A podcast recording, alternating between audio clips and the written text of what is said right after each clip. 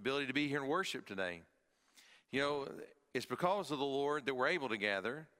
It's because of the Lord that we have a reason to gather.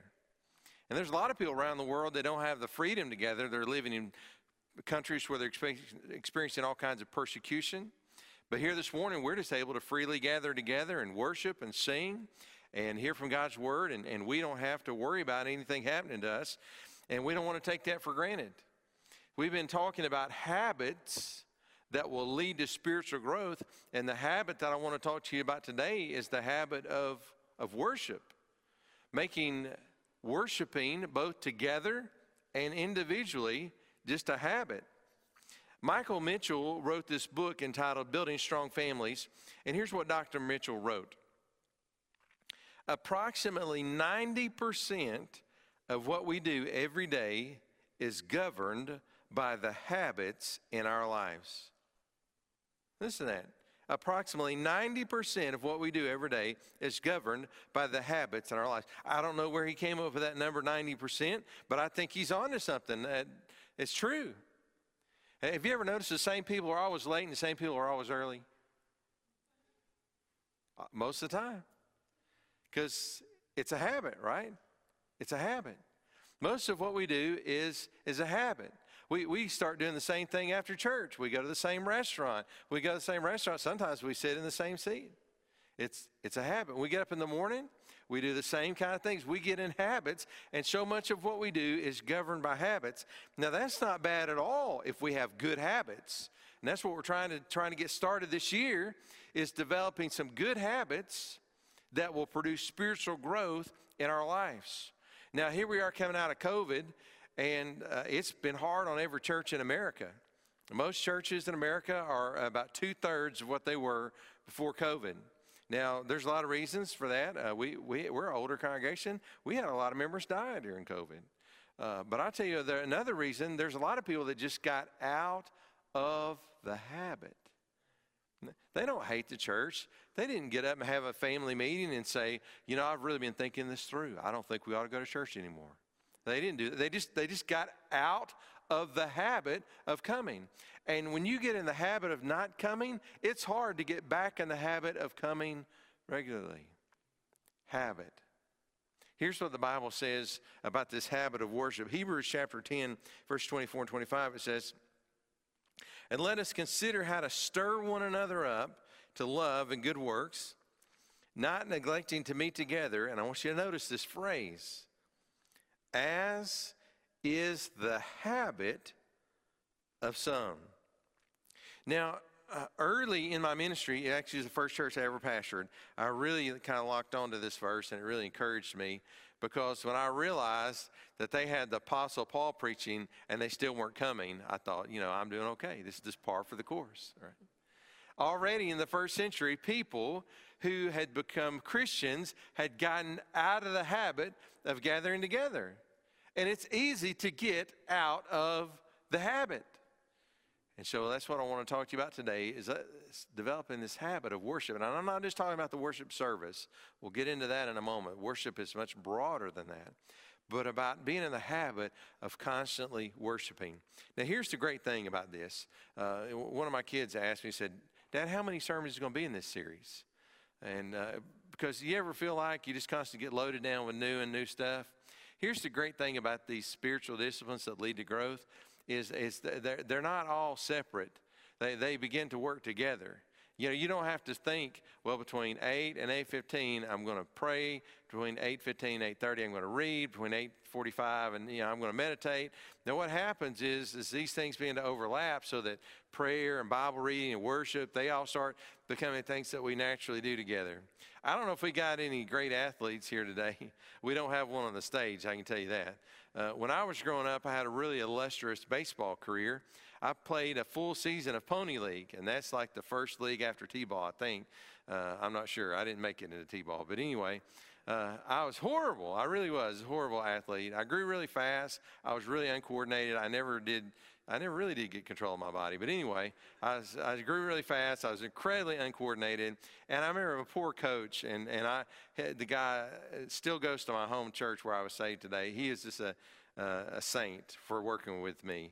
And he tried to teach me. He said, You know, you put your feet here and you hold the bat here and you, your elbow up. And he said, You shift your hips as you swing. And, and like the more he taught me, the worse I got because, you know, I was still figuring out where my elbow went when the ball went by. And so I was thinking it through in, in steps. But you know what happens whenever, see, all the athletic people think this is really funny because I've seen some of you athletic people out there. You know what they do in the, in the college baseball? They still do the fundamentals, but it's so natural, it's just like one fluid movement. They don't, they don't think about this and they don't think about that. It just becomes natural. It just kind of all happens at once. Now, here's the thing about these spiritual disciplines it may seem really hard at first, sometimes it seems a little overwhelming. But as you begin to do them, they just become a part of who you are. And so, so you don't have to you don't have to think about uh, I'm gonna I'm gonna read so many verses. Okay, what should I say when I pray? Uh, okay, what time am I going to meditate today on the Scripture? As you begin to do these things and they produce a habit in your life, they just become natural, and you really just kind of do them all together, and they all work together in seamless flow, and they produce growth in your life. But worship has got to be one of these things that, that interlocks together with Bible study and prayer and other things that we're going to talk about later that actually help us to grow in our, in our faith. So today we're going to look at an example of some people that, that didn't worship. And The Bible is very clear about um, where they were in their spiritual life, and we're going to try to learn from that. So Romans chapter 1 is where we're at. It's Romans chapter 1. We're going to look at verse 21. So I want to ask you, would you just join me in standing as we read this together? We're going to really hone in on this one verse. We'll, we'll look at some of the previous verses for some context in a minute, but we'll really hone in on what it says here.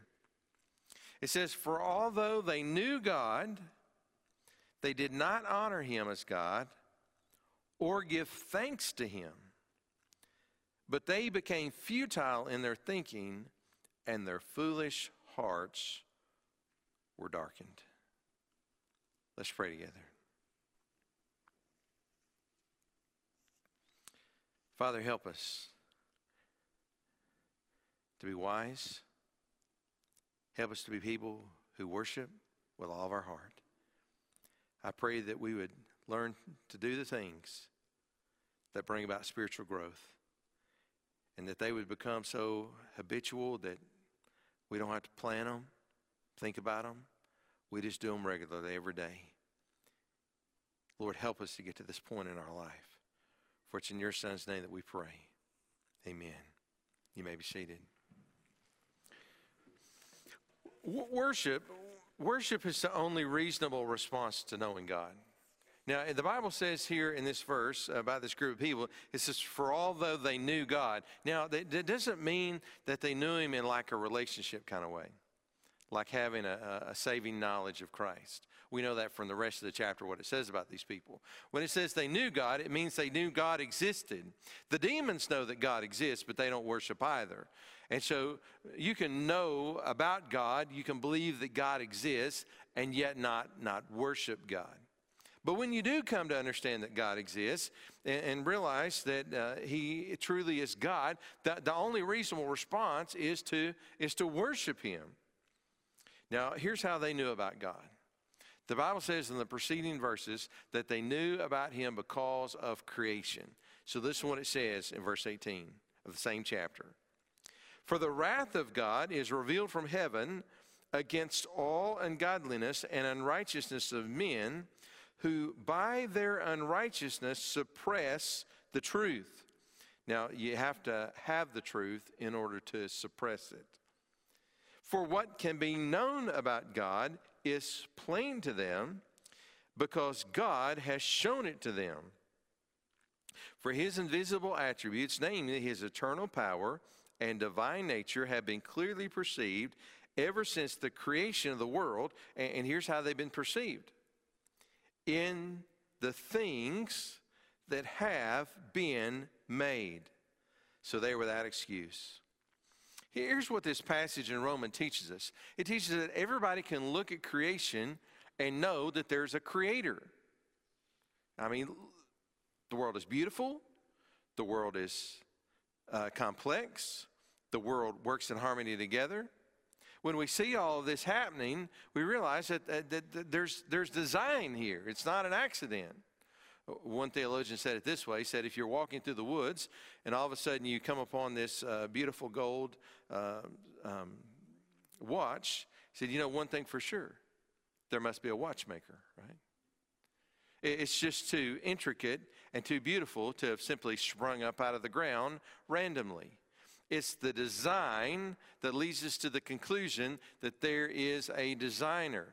So when we look at the world and we see everything that's taking place, we, we, we know that there, there must be a creator. And the Bible teaches here is that this is how these people knew. Theologians call this general revelation. When we look at the world and we can see things about God. And so here's what it says they knew. In verse 20, we just read it. His invisible attributes, namely his eternal power and divine nature, have been clearly perceived. So we know there must be something much greater than us that created all of this. That's, that's his, his divine power, his power, and his, his nature. When you think about eternity, uh, this, is, this has always been beyond my understanding, which is to be expected because I'm the creation, he's the creator, right? Wouldn't expect to fully comprehend everything that he knows. But when I think about eternity, future, I can conceive of that. I mean, you know, tomorrow I'll exist and the next day I'll exist and it just keeps going. But when I think about eternity past, I just can't I can't wrap my mind around there not being a beginning. But yet but yet here we are, right? Here we are. And I think that everybody in their life comes to the point that they start to ask, how did I get here? Everybody. That's why we have all these theories about, about whether, it's, whether it's evolution or it's other people's religions or it's what the Bible teaches us about how we got here. Everybody begins to ask this question how did I get here? And so that's what uh, Romans in chapter 1 is talking about is that these people can look around at what's made and they know that since there's a creation, there must be a creator.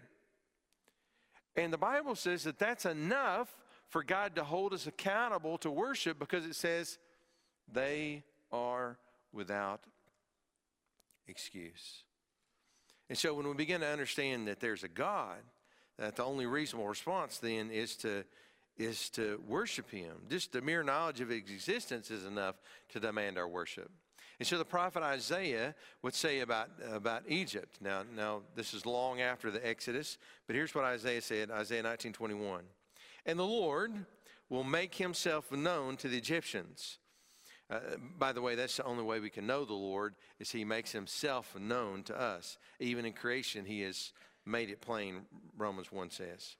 And the Lord will make himself known to the Egyptians, and the Egyptians will know the Lord in that day and will worship with sacrifice and offering, and they will make vows to the Lord and perform them. So Isaiah was prophesying about a time when the Lord is going to reveal himself to Egypt. And he says, when he reveals himself, they're going to worship. Because that's what happens when you, when you realize that there's a God. You realize that you're, you're not God. And so therefore you should worship the one who, who is. So what does worship look like? It, it, the word literally means to ascribe worth, to ascribe worth to something. I don't know if anybody here has ever seen the Mona Lisa.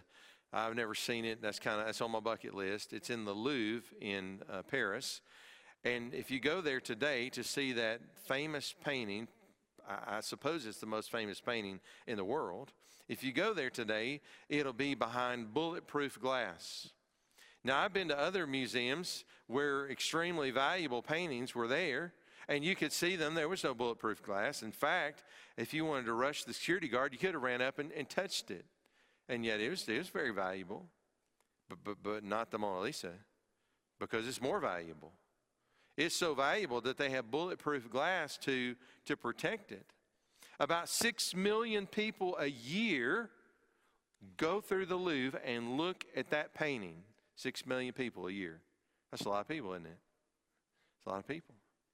In 1961, they took it on a tour. And during that, that tour, it was insured uh, for $100 million. So I went online to one of these inflation calculators. You know, inflation, money today is not worth what it was yesterday. So this inflation calculator, and I put in $100 million, 1961, and it said that today that'd be worth right at 1 billion with a B, billion dollars. Uh, do you know why they insured it for what the equivalent of today would be a billion dollars? Because they thought it was extremely valuable. You see, the worth that you ascribe to something determines how you treat it. Other paintings get maybe just a guard, some get just a rope, some just get hung on the wall, and some are thrown in a crate and they just bring them out every once in a while. The worth you ascribe to something determines how you treat it. So when you begin to understand that God is the creator, He's God. When you begin to understand that, it changes how you relate to Him. And when you begin to ascribe worth to Him, that's what it means to worship God. It means to understand who you are in relationship to Him and then to act accordingly. And so the more we value God, the more that we that we worship Him. And one of the aspects of, of worship is showing honor. Honor. Notice what it says in that verse 21. For although they knew God, they did not honor Him as God. Here's what it means to honor it means, in part, to respond in a way that recognizes God's worth. When I was in high school, my parents took me on a trip to Washington, D.C., and one of the places that we went was the tomb of the unknown soldier. I don't know if you've ever been there or not, but uh, that was, I, I, still remember my first time going to the tomb of the unknown soldier. And mom warned me. She said, no, she said, now this is uh, a very important place and uh, you, we can't be talking. You got to be quiet. Don't be fidgeting around. And she says, There's a guard there, and he'll call us out if you make any noise. And she was right. There is a guard there. In fact, since 1937, 365 days a year, 24 hours a day, there's been a guard at that tomb. And the purpose of that guard is to make sure that everyone present shows honor and respect. Because the purpose of that place is to show honor to people who died that, that we don't even no longer know their identity. And if you go to that place and you start talking or you start fidgeting around and distracting people, here's what the guard will say in a very unfriendly tone it is requested that all visitors maintain an atmosphere of silence and respect at all times. That's just that's the first step. If you keep talking after that, it gets worse, but the guard is there to make sure that everybody conducts themselves in a respectful manner. Because that whole place is about honor. In fact, the soldiers that guard it they are called the honor guard. Honor. The Bible says here about these people that they recognized from creation that there was a God, but they didn't honor him. They didn't honor him. Whenever we honor God, we, we respond to him in a way that we recognize his worth. In Revelation chapter 4, verse 11, it gives us a peek into the future about God being worshiped in heaven. And here's what it says Worthy are you, our Lord and God, to receive glory and honor and power, for you created all things, and by your will they existed and were created. Now, there's a lot of ways to honor God, but one of the ways that we honor God is by coming together in worship. When we gather for worship, it is about God. Many people have forgotten this, or they didn't understand it, or they get sidetracked, and they forget that worship is about us ascribing honor and respect and glory to God. And we begin to think that worship is about us. And so here's what happens I'll, I'll, I'll need to, to be gone on a trip, and somebody will say, Well, who's going to fill in for you while you're gone? And they're not asking so they can pray for that person. They're not even asking out of curiosity. They're trying to decide whether they want to come or not. Because they, a, they want to know, am I going to like the speaker? Is it going to be the speaker I like? I get complaints all the time about the music. Like when I say all the time, that's not an exaggeration or metaphor. I mean like nonstop, all the time complaints about the music. And uh, worship is not about us hearing our favorite song. It, that's not. It's not what worship is about. It's not. It's a, we use the songs as a tool to ascribe worth to God. We sing about the glorious things that He's done. We sing about who He is and what He's done in our lives. We're we're worshiping Him. It's, it's not. It's not about us. The worship service is about is about Him. And I, I do understand that we need to do it to the best of our ability. But worship is about is about Him. It's, it's not about us. And so you think about this. Jesus, uh, for about three years of his ministry, was based in a place called Capernaum. That's where Peter lived, and uh, Jesus kind of came and went from there. And I, I've been to Capernaum, and the foundations for the synagogue from the first century are still there. So you can still go in exactly where the synagogue is. And uh, every time that I go, it's, it's, it's, a really moving experience for me because we know that Jesus was in that synagogue many times. The, the house that he stayed in, Peter's house, is just is not as far as from me to the back door there from that synagogue. And it was the only synagogue there was there. So we know that Jesus many times was in that synagogue. And, and one time I was really kind of reflecting on that, and I thought, because if you read the Gospels, we know what the, the, the Pharisees were like. We know what the, the church leaders were like in Jesus' day, right? And I was just thinking about how many bad sermons Jesus sat through. I mean, if you don't think they were bad sermons, read the Gospels and read what the people were saying, these religious leaders were saying to Jesus. And yet, he was there. He was there. He, through the Holy Spirit, gave us the scripture, but yet he patiently sat while people that didn't understand it explained it to him. Here's what the Bible says about this. Luke 4:16, it says, And he, talking about Jesus, came to Nazareth where he had been brought up. And, and listen to this phrase. This is why I read this verse.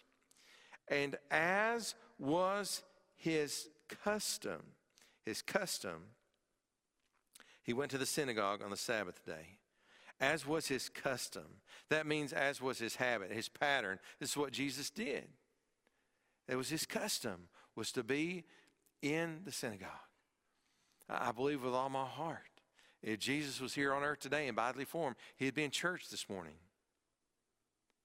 That was his custom. He didn't need to go. Uh, he was the, the, the author of the scriptures.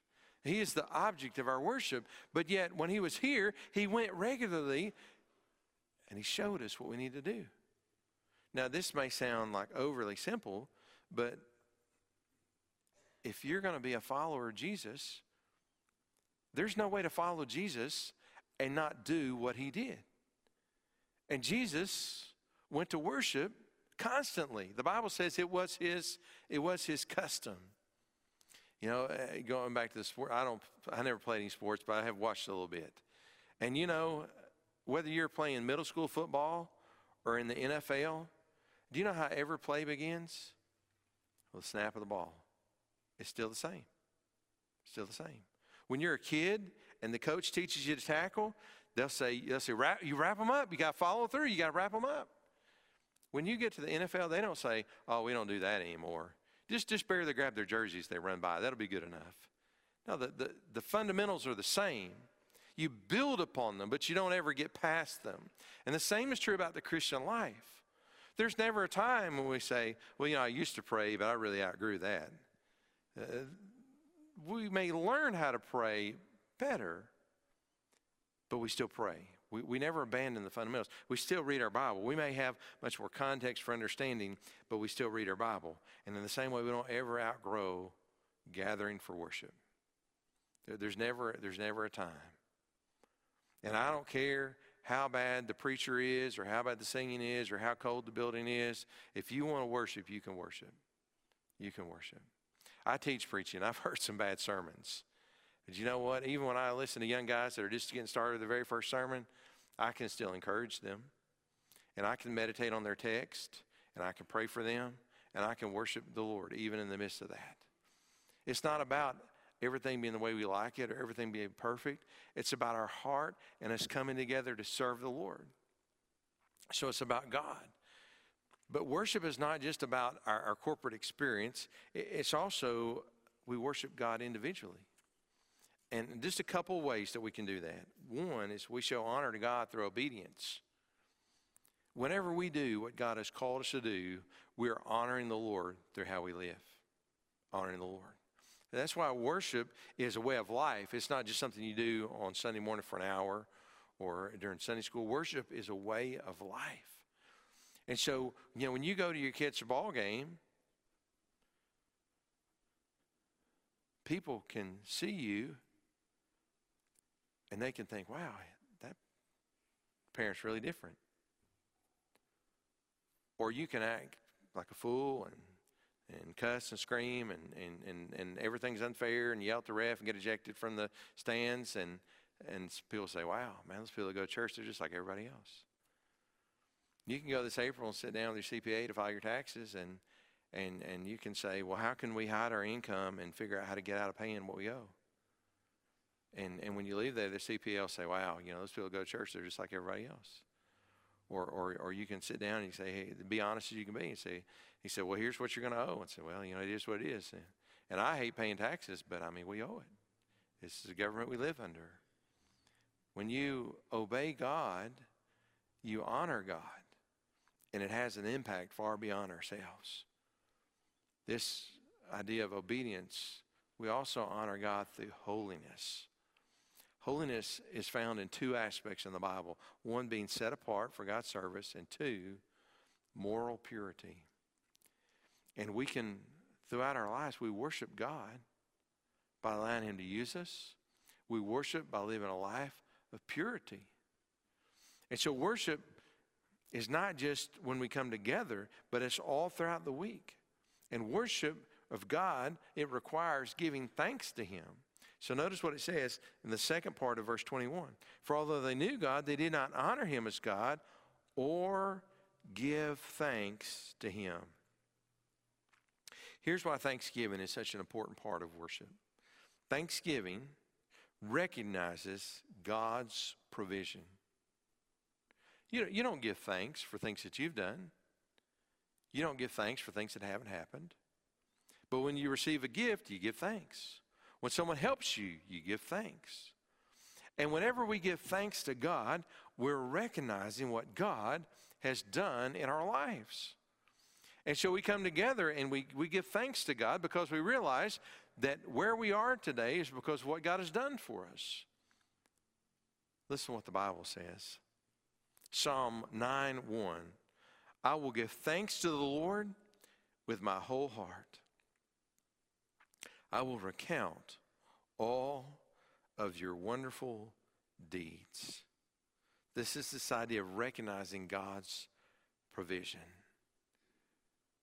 So when we begin to think through what God has done for us in saving us, in the different ways that He's blessed us, then we begin to thank God for that instead of taking credit for it and thinking that we've done something in our lives. We give thanks to God. Thanksgiving, it recognizes our indebtedness to Him. In Psalm 118 21, it says, I thank you that you have answered me, listen to this, and have become my salvation. Some people are not saved because they're still trying to save themselves. But it's a gift. You just have to receive it. And once you've received it and you understand what God has done for you, you have a reason to give thanks to the Lord.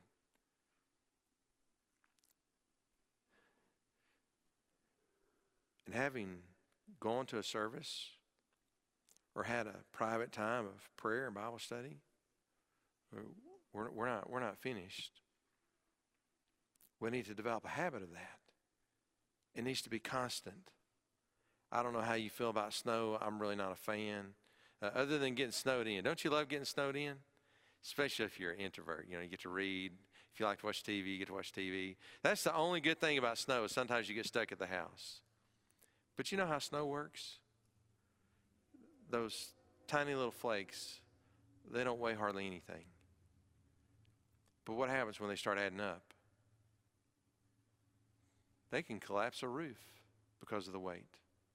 They, they're so powerful together. And that's what these habits do.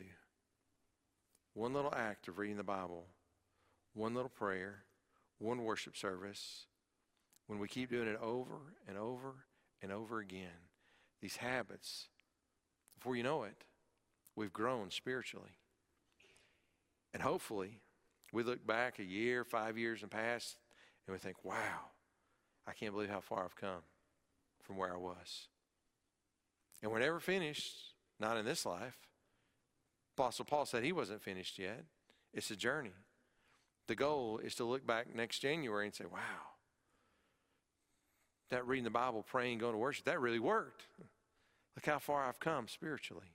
That's the goal, is that these habits will add up in our lives and take us to a whole different place together spiritually. Let's pray together.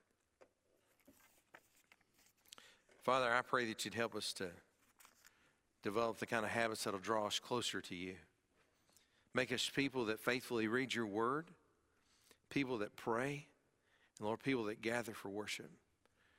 And I pray that we'll be faithful to do these things so that they just become natural to us. God, help us to have the desire to be here, to stir one another up to good works, to encourage one another. And Father, make us humble that whenever something is produced, we'll give you all the credit and all the glory. For it's in your Son's name that we pray. Amen. I want to tell you why we have a reason to worship. Do you know when Jesus came, he came so that you could be saved? He came and he paid a penalty for all of our sins. That, that's why he's worthy of worship. And the Bible talks about these people that just saw creation, and knew there was a God, and should have worshiped. And everybody's here today. We know so much more than that. There's people in this room, you've heard sermon after sermon, you've been in Sunday school. Some of you have read through the Bible before. We live in a place where we're surrounded oftentimes by Christians and whom much is given, much will be required. If the people that just saw creation and knew there was a God were held accountable to worship, I mean, how much more will God hold us accountable to worship Him? And so let's develop a habit. It's easy to be in a habit of sleeping in. It's easy to be in a habit of letting other things take priority. But let's develop a habit of worshiping God so that it just becomes part of who we are. Maybe you're here today and you never understood this. If you'd like to receive the gift of forgiveness, all you have to do is ask the Lord. He stands ready and willing to give it to you if you'll just receive it. If you'd like to do that and you're just not sure how, when we sing this song, I want to invite you to just step out from your seat and meet me at the front. I'll answer your questions the best of my ability. And together we can call on the Lord. Maybe you're here today and you've been a Christian a long time, but you've kind of lost the joy of worship. Maybe you came today out of obligation, you just thought it was the right thing to do. Maybe you came because you didn't want to argue with your spouse about it. I, I don't know why you came. But if that's where you are, I, I understand. I, I've been there. You get up and you think, well, who's going to bark at me today when I go to church? You know, what's, what's going to happen when I go to church? How bad is the sermon going to be? How boring is it going to be? We begin to think about all these things. We forget that it's not about us receiving something, it's about us giving something. We're, we're coming to worship the Lord.